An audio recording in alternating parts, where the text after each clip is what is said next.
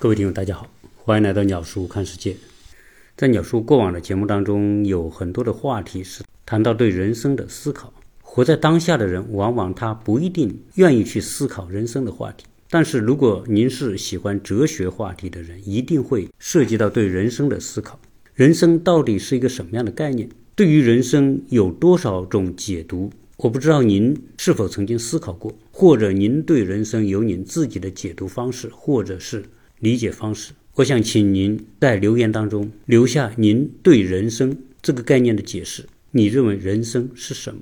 如果我收集到足够多的听友对人生概念的留言，那我想在后面的节目当中将收集到的大家对人生的理解进行一个分享。在这里，我想说的是，人生绝对不只有一种解释，人生可能有成百上千种的解释。所以它也是一个没有标准答案的命题，希望大家积极参与，分享您对人生的理解和看法。鸟叔认为，人生就是一个出生入死的过程。每一个人从生下来之后，他就面临一个终极目标，就是死亡。然后，人生就是从出生到死亡之间所发生的所有事情的总和。在几期节目之前，鸟叔聊到过一个关于人应该在生前为自己开追悼会，而不是死后又别人为自己来开一个悼念会。有一个听友给我留言，我觉得很有意思。他说：“如果人有灵魂的话，人虽然死了，但是他的灵魂可以看到别人为自己开的追悼会。如果人没有灵魂的话，那么别人开的追悼会也就与他没有关系了。”那我呢，给他的留言做了一个回复。我说，人由肉体和灵魂构成，如同一台电脑是由硬件和软件构成一样。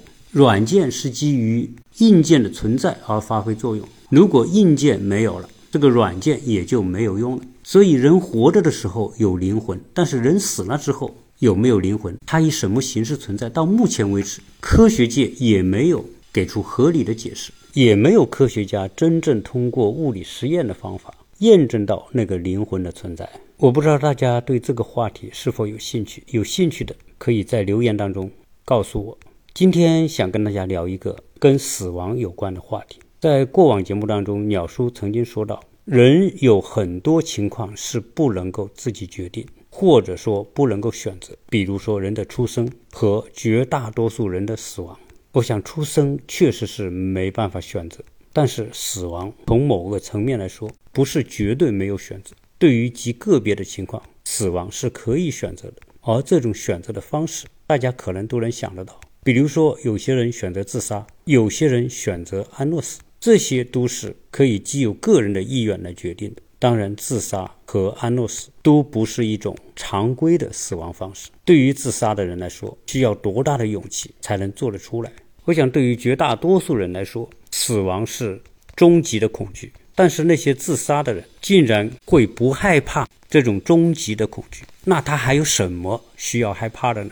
当然，自杀是另外一个极其复杂的话题。我想，不是我们今天这期节目要谈的。因为很多人选择自杀，有各种各样的原因：有一时的冲动，有长期的抑郁症，或者是有某一个时刻的恐惧，甚至是某一种极端的无奈。之下做出的选择。那我想今天要聊的是另外一个话题，就是关于安乐死的话题。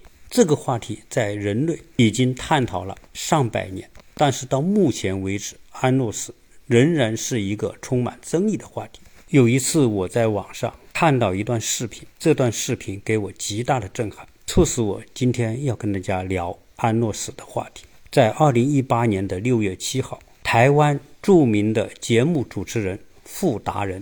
在瑞士喝下安乐死的药水，结束了自己的生命。这一天，他的最亲近的人都到了现场，宛如一场大型的家庭聚会。他的两位妻子和儿子、女儿一直陪伴傅达人。突然间，一位护士端着一小杯液体来到傅达人的面前，轻声的询问：“您准备好了吗？”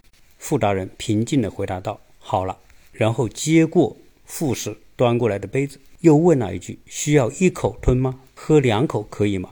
护士说：“可以的，但是你的药要尽可能快的吞下去，因为药非常的苦。”听完护士的交代，清楚了喝药的注意事项之后，傅大人对着镜头举起了杯子，微笑的说了一声“再见”。这时，他的亲人轻声地唱起了歌。傅达人将杯子的液体分四次喝完，他的儿子强忍着悲痛，搂住了他的肩头，哽咽地说道：“爸，我们都爱你。”他的妻子一边鼓掌，一边笑着流泪，说道：“好了好了，不痛了，以后再也不会痛了。”最后，傅达人在家人的理解和注视之下，缓缓地倒在了他儿子的怀里，享年八十六岁。他成为亚洲第一个在瑞士安乐死的人。我想说到傅达人这个名字，肯定很多人并不知道，他生前是台湾知名的体育节目主持人。最终，他选择了安乐死，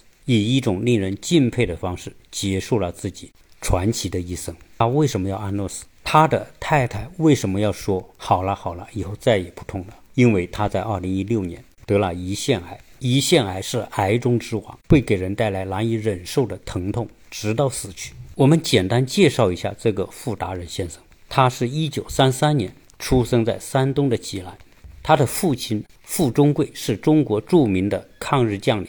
一九三八年以日军决战在黄河边上牺牲。此后不久，他的母亲也去世，他成为了一个孤儿。一九四八年，国民党撤退台湾，带走了不少的孩童。他们都是国民党牺牲将领和烈士的后代，其中就有傅达人。所以，十五岁的傅达人就来到了台湾。不久之后，在宋美龄成立的彝族学校接受了教育。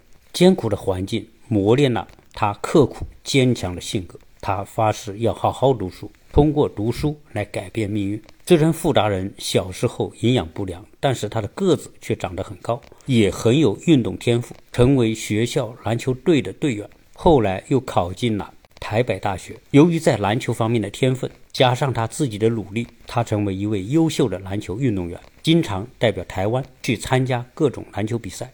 在球场上叱咤风云的傅达人，很快赢得了女生的关注。结果，一位护士。饶黎珍在观看比赛的时候，一眼就看上了他，而且跟他一见钟情。很快，他们俩就步入了婚姻的殿堂。后来，他考入了一个广播电台，正式成为一位体育赛事的解说员。他的解说风趣幽默，非常受当时观众的喜欢，成为篮球解说界的一哥。在那个年代，中国女排异军突起的时候，让人们认识了有一个叫宋世雄的。排球比赛的解说员，所以当时人们说“白有宋世雄，南有傅达人”，可见观众对他是很认可的。一九九一年，他还应邀参加了中央电视台的春晚。跟随他来到中国大陆的，已是他的第二任妻子，叫郑振玉。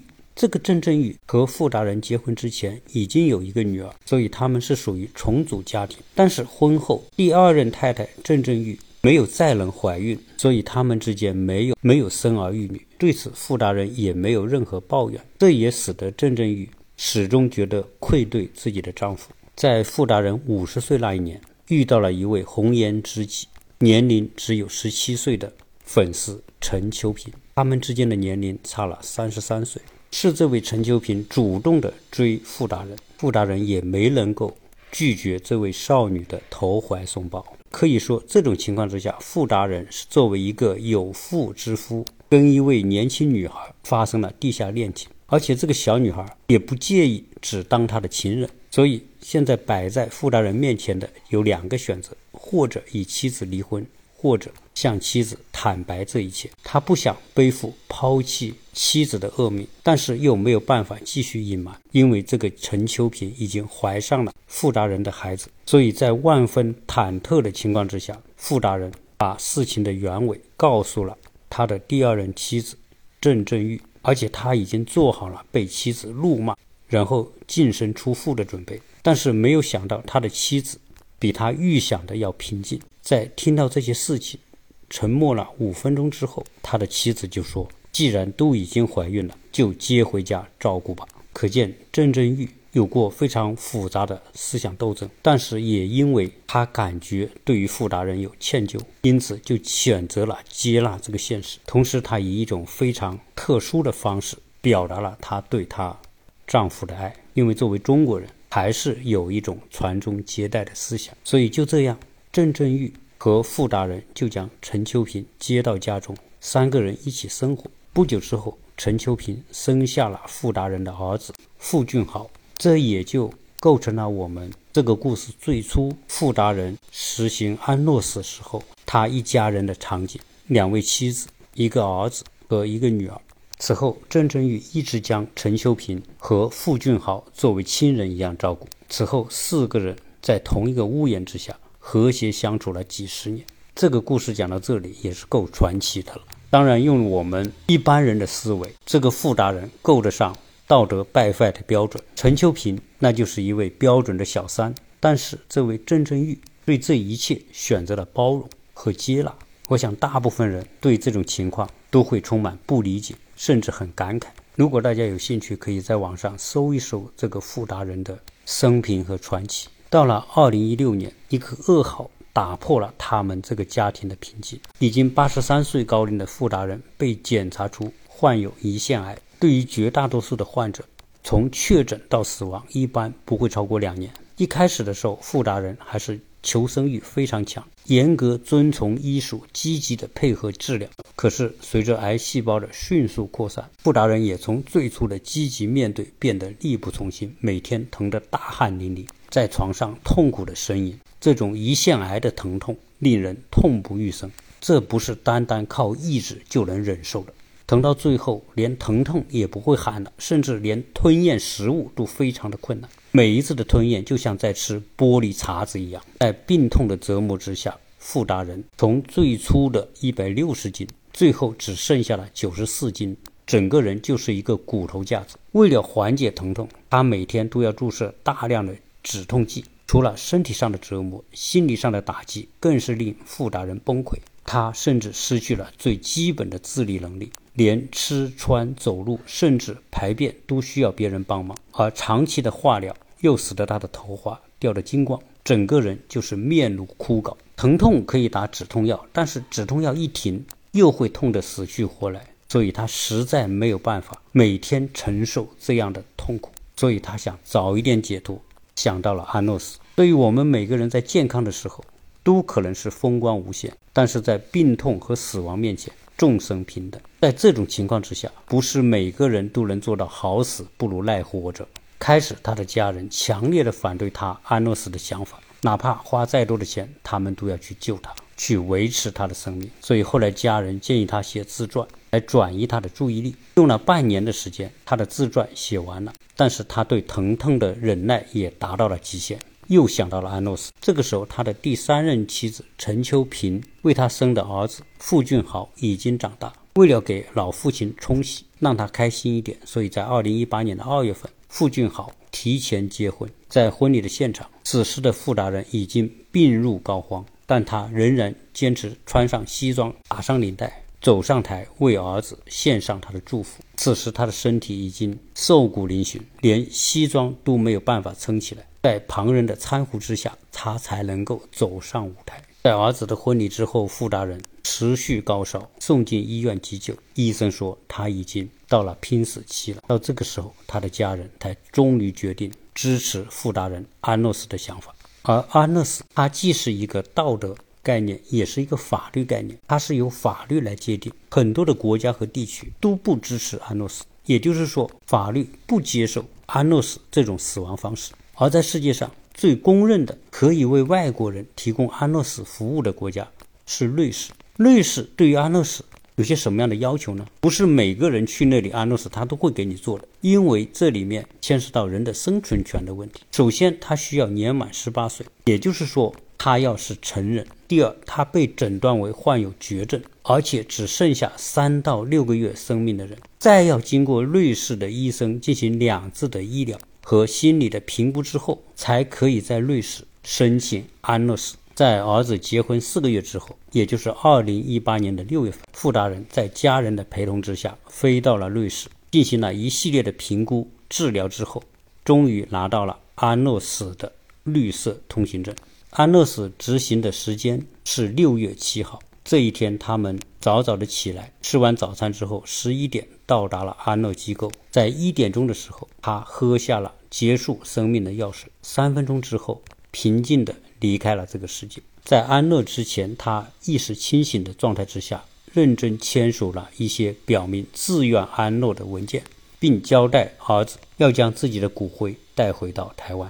作为亚洲第一个实行安乐死的癌症患者，有很多的媒体经常找到傅俊豪，打听他父亲在瑞士安乐的整个过程。傅俊豪在想了很久之后，决定将那一段原本用来留念的视频公之于众，想用这种方式让大家知道他的父亲是一位勇敢的了不起的人，用他的亲身经历告诉了他如何从容的直面死亡。与其在病痛的情况之下折磨到油尽灯枯，不如选择有尊严的离开。虽然这算不上是寿终正寝，但也能够免遭痛苦，也算是寻找善终的一种方式。现在大家如果在网上搜富达人，一定会搜到他在安乐之前与他家人在一起的那一段视频。我觉得这段视频值得所有的人去看一看。人生。终究会画上句号，但是以什么样的方式画上句号，让一个人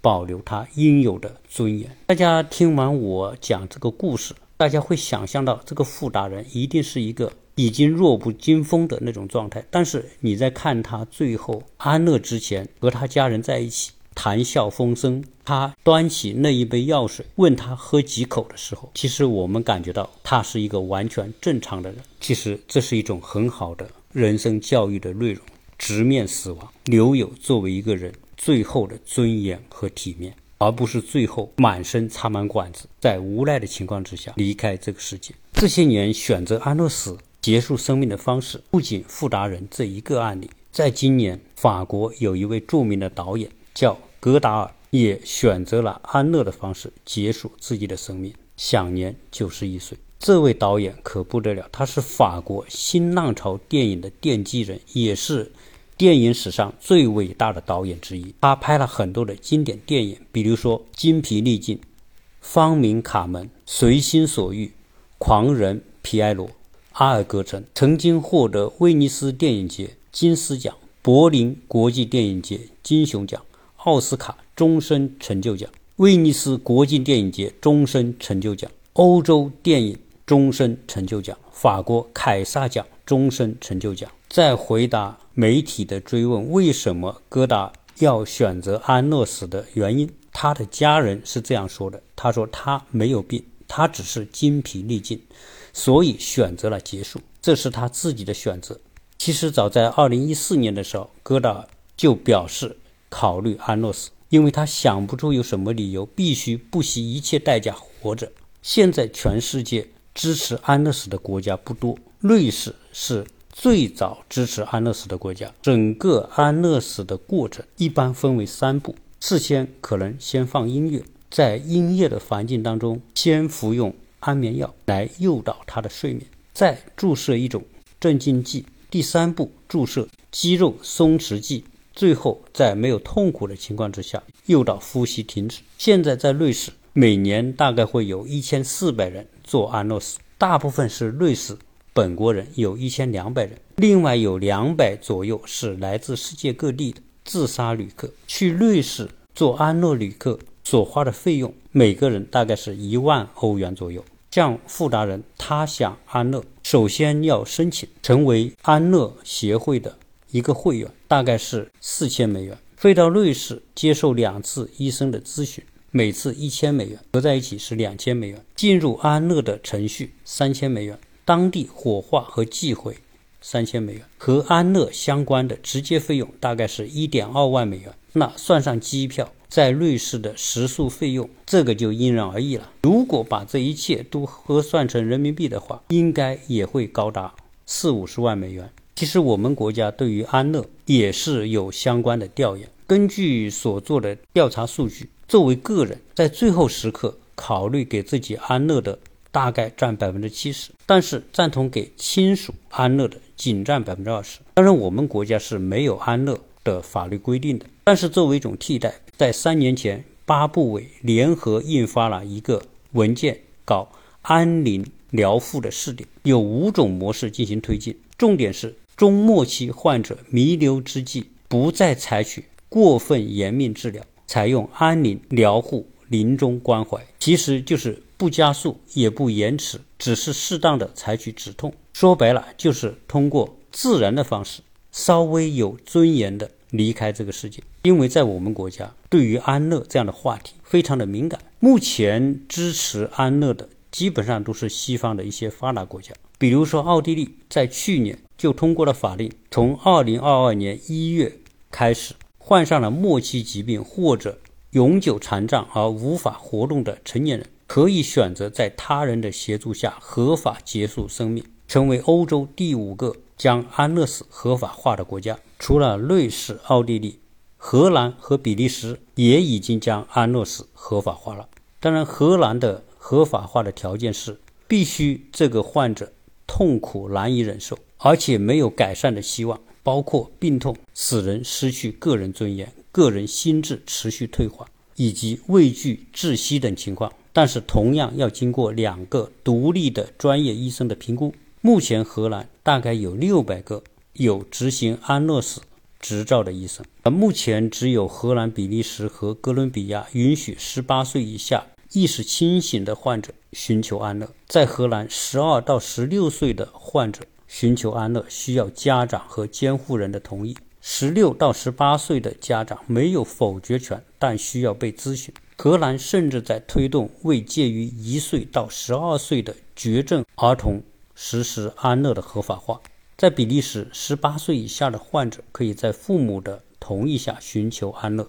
安乐死这个词源于希腊文，意思就是幸福的死亡。目前，医学界对于安乐死并没有统一的定义，在操作层面上可分为主动的安乐，即医生或者医疗保提供者主动为病人结束生命；另外一种是被动安乐死。即通过除去维持生命仪或者让病人停止服药等停止治疗的行为，让其自然死亡。还有一种是辅助自杀，即应病人的主动要求，为其提供药物等方式结束生命。因为安乐死极具争议性，因为任何一个人的生命如果不严谨，可能导致被滥用，所以绝大部分的国家都没有全面合法化。全球目前允许。